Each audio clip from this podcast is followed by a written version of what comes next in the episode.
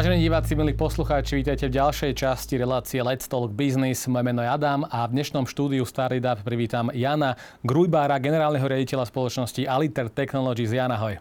Ahoj. Vítajte v našom štúdiu Starida. My sa dnes budeme rozprávať prirodzene o Aliter Technologies, pretože vy ste veľmi zaujímavá firma. Vy ste začínali v Bratislavskom paneláku pred 15 rokmi a dnes už máte otvorenú pobočku aj v Kanade, takže máme sa o čom rozprávať. Ale ešte predtým, ako sa dostaneme k tomu samotnému, k tej samotnej hlavnej pointe, o čom sa budeme rozprávať, a to sú vaše aktivity, vaše, uh, váš biznis z NATO dokonca, čo je veľmi zaujímavé, tak povedz mi, pred tými 15 rokmi, keď ste v tom paneláku začínali ako firma, tak ako to vyzeralo pred tými 15 rokmi, keď si tak spomenieš, alebo vy budete oslovať 15 rokov teraz e, od vzniku, tak aké ste mali očakávania vtedy a, a splnili ste ich? Určite by bolo pre teba zaujímavejšie položiť túto otázku Peťovi Dostalovi, e, ktorý je zakladateľom firmy a e, toho času predsedom dozornej rady a tiež šéfom celého Aliter Holdingu, v rámci ktorého Aliter Technologies patrí pretože ja som vo firme od konca 2020, respektíve začiatku 2021 roka. V každom prípade skúsim odpovedať.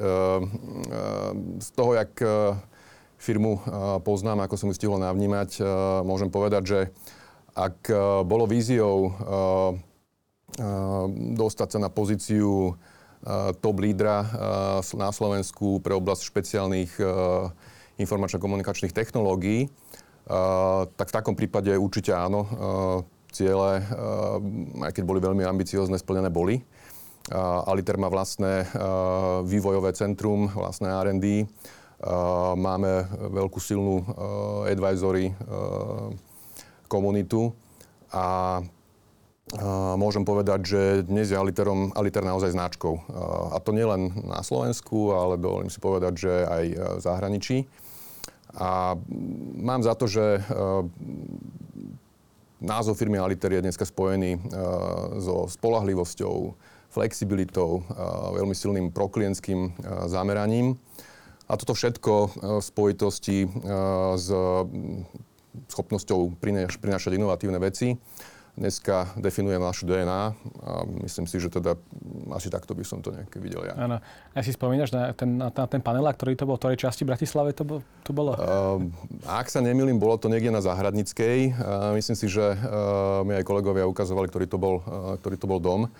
Uh, myslím si, že to mohlo byť celkom uh, zaujímavé, uh, zrušujúce obdobie. Uh, fakt je ten, že uh, vtedy to boli uh, traja konzultanti, uh, dneska sme 150 ľudia. Jasne, tak firma sa určite rozvinula aj na iné trhy, o tom sa budeme rozprávať, ale poďme teraz uh, trošku povedať viac o tom, čo vlastne Aliter robí. Možno veľa ľudí si predstaví, že áno, tak sú to nejaké IT technológie, cloudové služby, ale že aké reálne produkty a služby ponúkate teda zákazníkom?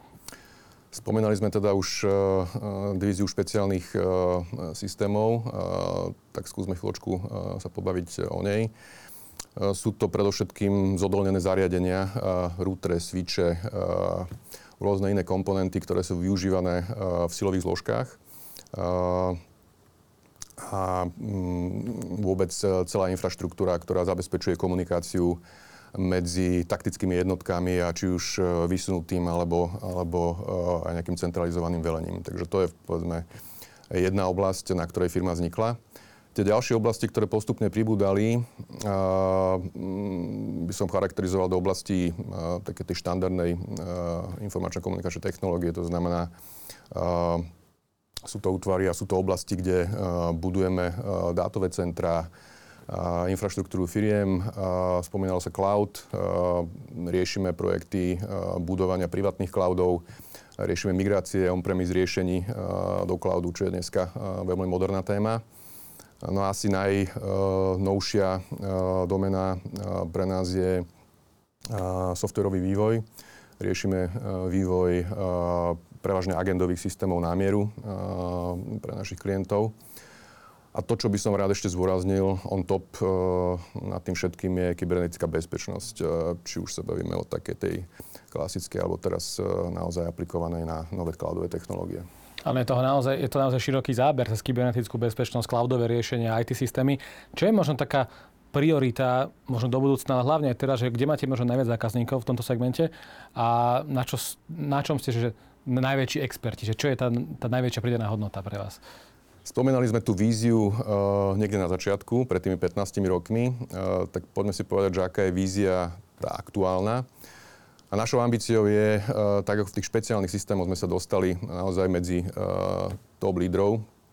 Uh, radi by sme sa vlastne aj uh, v rámci softwarového vývoja a v rámci poskytovania it služieb dostali na špicu uh, lokálnych slovenských providerov. A e, práve preto e, aktuálne budujeme e, veľmi silné týmy pre softwarový vývoj. Snažíme sa zaoberať už takými tými novšími technológiami, ako je machine learning alebo artificial intelligence. Ale zároveň sa posúvame aj prostredníctvom akvizícií. Nedávno sme sa spojili s kanadskou firmou Tidal Migrations, ktorá je expertom práve pre uh, migrácie uh, do cloudu alebo britskou Runecast, ktorá zase pokrýva oblasti ako je risk compliance, IT, uh, operation management a tiež uh, nejaké špeciality z pohľadu kybernetickej bezpečnosti. Jasne, čo, čo je veľmi zaujímavé, tak musíme povedať to, že vy ste dostali veľmi zaujímavú zákazku od Severoatlantickej aliancie, od NATO približne 30 miliónov uh, dolárov to bolo. Mm, ako sa takto slovenská firma dostane uh, k NATO a ako ste dokázali presvedčiť na to, že vlastne vy ste ten správny dodávateľ a čo vlastne presne dodávate? Uh, to, aby sa vôbec e, firma mohla uchádzať e, o takúto zákazku, e, si vyžaduje naozaj jedna kvalitný tím, tým fundovaných odborníkov. Ale to samozrejme nestačí. Je nevyhnutné mať absolvované rôzne certifikáty a, a previerky. A toto v zásade je nejaký, povedal by som, nutný alebo nutná nepostačujúca podmienka. No a potom sú to vlastne všetky tie skúsenosti, ktoré sme nazbierali na tých uh, lokálnych projektoch, uh, dobré vzťahy s našimi partnermi a, a nakoniec uh, byť úspešný v samotnom výberovom konaní, dať dobrú ponuku a, a byť konkurenceschopný. A aká konkrétna služba to bola? V rámci tejto zmluvy poskytujeme dodávku infraštruktúry a následne na to služby spojené s inštaláciou, podporou a tak ďalej. Takže toto je kontrakt uzavretý na najbližšie 3 roky s opciou predlženia na ďalšie roky. No ale už v tejto chvíli môžem povedať, že práve aj vďaka veľmi pozitívnej spätnej väzbe, ktorú sme dostali od NATO útvarov z Nemecka a Veľkej Británie, sme boli oslovení ohľadom ďalších možností rozšírenia spolupráce už so službami nejakej vyššej pridanej hodnoty. Takže keď si to v realite tak laicky predstavíme, tak tie vaše dodané služby využíva najmä kto už v, už v realite? Sú to jednotlivé centra a útvory NATO v rámci konkrétnych krajín, v, tejto, v tomto prípade Európskeho regiónu. Jasné. Keď sa bavíme o tých klientoch, tak môžeme spomenúť nejakých eh, ďalších. Kto sú teda vaši klienti, alebo kto je tá target group vo vašom prípade? Je to len armáda, alebo sú to aj súkromné spoločnosti? Kto to vlastne je? Uh-huh. Uh, presne ako hovoríte, sú to predovšetkým eh, silové zložky, kde uh, začínali, tak ako bolo spomenuté. Uh, neskôr sa pridali rôzne ďalšie vládne inštitúcie a časom prišla otázka, akým spôsobom diverzifikovať riziko a vôbec klientské portfólio predchádzajúci manažment analyzoval situáciu tu na nátrhu a ukázalo sa, že v tom komerčnom svete je veľká časť už tých relevantných hráčov súčasťou korporácií, ktoré si veľmi často riešia dodávky systémov a služby prostredníctvom matiek a podobne. V každom prípade aj my sme sa rozhodli, že teda budeme sa skúšať orientovať aj na ten zahraničný trh. Jedným z tých veľkých úspechov bol práve kontrakt s NATO. Rád by som však povedal, že toto zďaleka nie je prvý kontrakt. V priebehu posledných rokov sme uzavreli, ak sa nemýlim, viac ako 25 kontraktov. No a postupne sa posúvame ďalej. Čo je určite dobre spomenúť, je veľká spolupráca s klientami práve z z obraného priemyslu, čo sú vlastne dodávateľia pre silové zložky. Ano. A v súčasnej geopolitickej situácii pociťujete aj nejaký zvýšený dopyt? Určite áno. Ak sa pozrieme teraz aj na tú situáciu spojenú s Ukrajinou, musím povedať, že mm, asi nikto z nás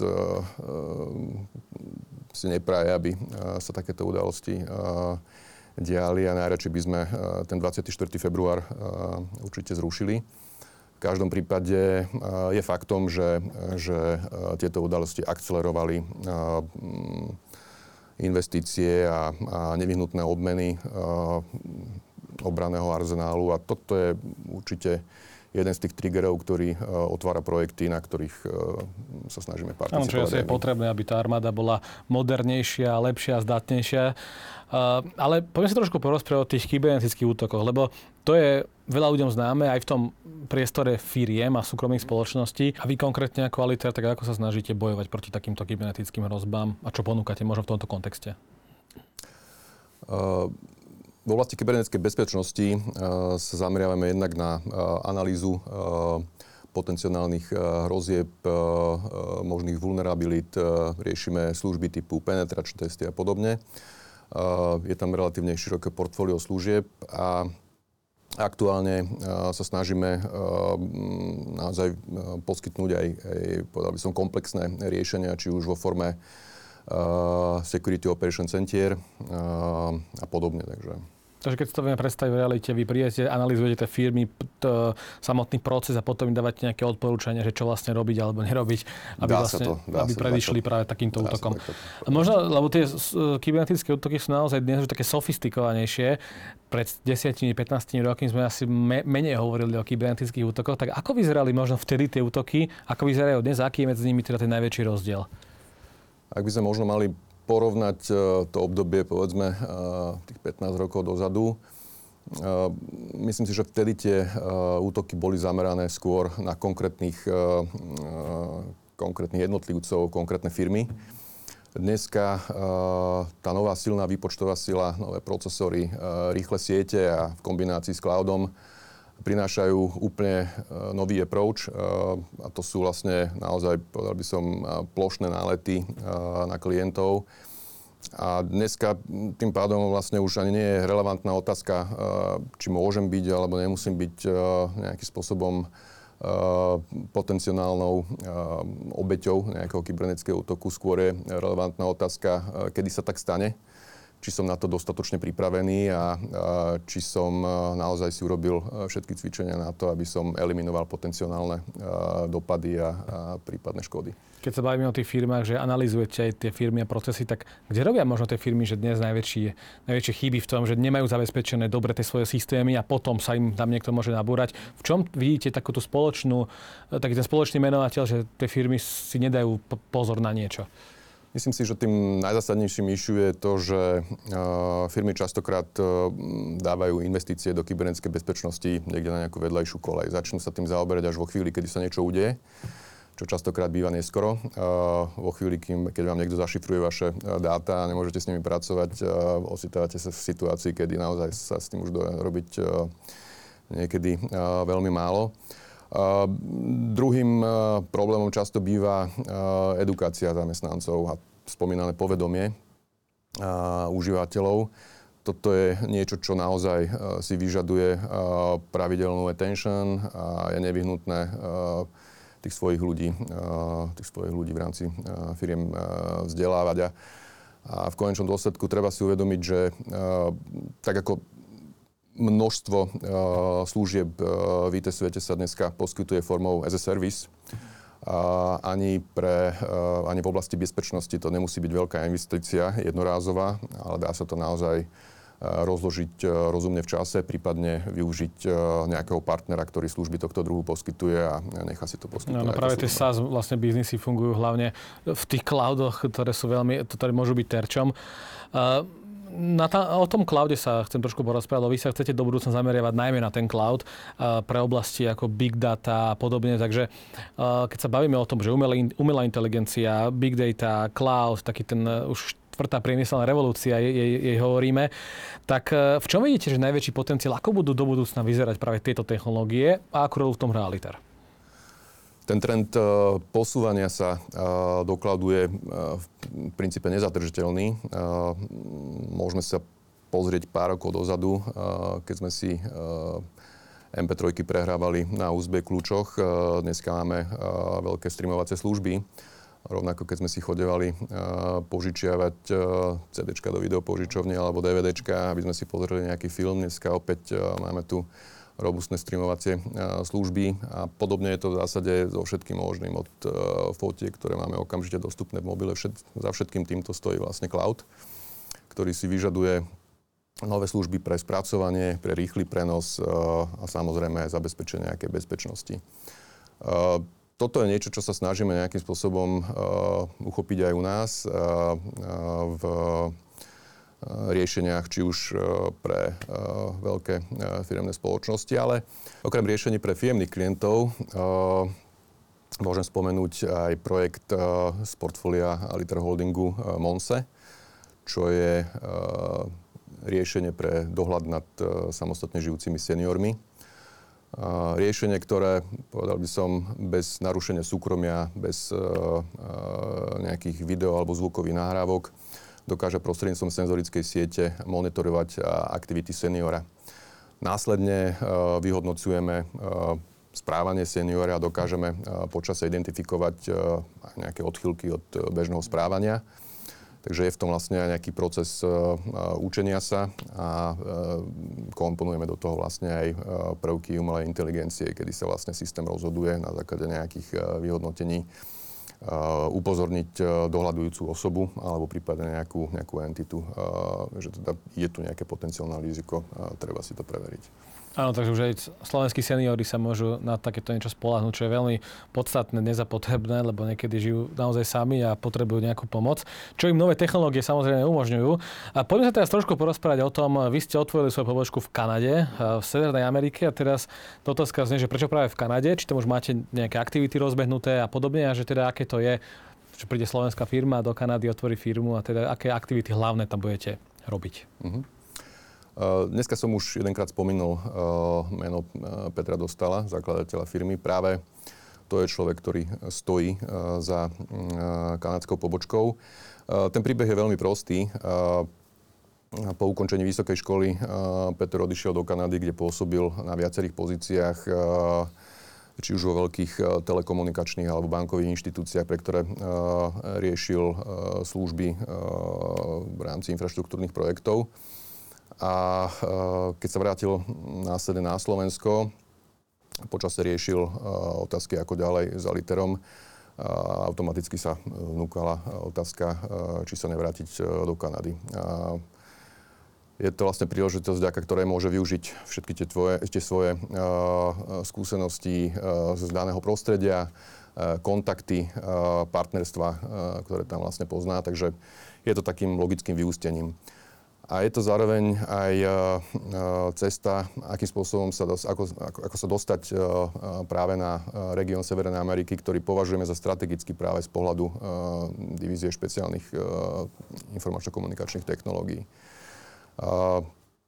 Spomínal som akvizíciu so spoločnosťou Tidal Migrations, prostredníctvom ktorej sme si rozšírili portfólio služieb klientov a znalostí práve pre migráciu on-premise riešení do cloudu čo je jedna doména, v ktorej by sme sa radi na tomto regióne venovali.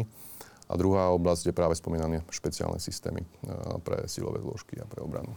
Áno, čiže cloud a silové zložky. A to môže byť aj svojím spôsobom prepojené, lebo Určite, áno. Aj, aj v tom je asi priestor. Keď sa bavíme o tých, o tých silových zložkách, tak čo je pre vás možno že taký najviac atraktívny trh, kde by ste chceli najviac pôsobiť? Je to USA alebo ten európsky trh? Uh, myslím si, že obidve uh, spomenuté uh, destinácie sú práve náš target. Takže áno, Európa, región Európskej únie v kombinácii so Severnou Amerikou. Keby vás, keby vás oslovili nejaké firmy z Ruska alebo z Afganistanu, Uh, išli by ste s nimi do biznisu? Lebo je to predsa také, že uh, na, na jednej strane predávam pre NATO, ale potom by som povedal, že ako funguje táto kultúra v takomto segmente, kde vy podnikáte, že máte nejaké hranice, že kde, že nie, ale a áno? Určite áno. Uh, už len z povahy veci, keďže chceme byť naozaj spolahlivým a, relevantným partnerom pre NATO, partnerstva tohto druhu nie sú pre nás, uh, povedal by som, uh, nejakým lákadlom. Takže vrátil by som sa možno k odpovedi k predošlej otázke, že teda koncentrujeme sa na tú Európu a, a a transatlantický región. Áno. A vy teda oslavete 15 rokov už na trhu. Akú máte víziu do tých najbližších 15 rokov? Čo by ste chceli najmä dosiahnuť? Na čo sa budete najviac zameriavať? Vieme teda, že to je ten cloud a sú to tie silové zložky, ale teda, že čo, vám, čo, čo vás čaká nasledujúce obdobie? Uh, začali sme uh, ako trojčloveková uh, firma uh, na spomínanie záhradníckej. Dneska je nás 150 a našou ambíciou je, je ďalej rásť. A nemusí to byť uh, nutne uh, approach, ktorý bol uh, ťahaný práve tých predchádzajúcich 15 rokov, teda uh, postupný organický rast, ale práve uh, hľadáme uh, investičné príležitosti, ako narásť aj skokovito, ako si rozšíriť uh, tie služby, uh, ako si rozšíriť portfólio našich uh, klientov a uh, toto je, povedal by som asi aktuálne ten, ten náš uh, najkľúčovejší cieľ uh, uh, vytvoriť predpoklady na to, aby sme mohli ďalej raz a expandovať. A asi tá expanzia, že Kanada, sú ešte možno naplánované nejaké iné krajiny, do ktorých by ste chceli počase ísť? V takom tom krátko a stredodobom horizonte zatiaľ nie. Čiže zatiaľ len Kanada a Slovensko. Čo sa týka Slovenska, tak viete nájsť na trhu kvalitných ľudí, pretože často sa hovorí na Slovensku, že máme nedostatok aj, IT špecialistov a podobne, tak e, sú na našom trhu tí špecialisti, ktorí sú stále ochotní pracovať u nás?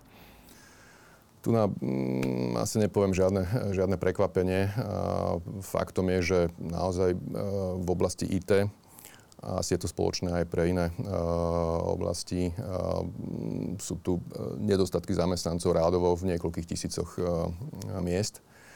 Takže áno, nájsť dneska kvalitného zamestnanca, špecialistu, seniora nie je jednoduché. V každom prípade môžem povedať, že, že stále sa nám to darí a postupne naše týmy doplňame a rastieme. Super, ja taký ďakujem veľmi pekne za rozhovor a ešte prajem krásnych ďalších minimálne tých 15 rokov na našich trhoch. No a diváci, ďakujeme, že ste si pozreli túto časť Let's Talk Business. Uvidíme sa v ďalších podcastoch. Ahojte, čaute.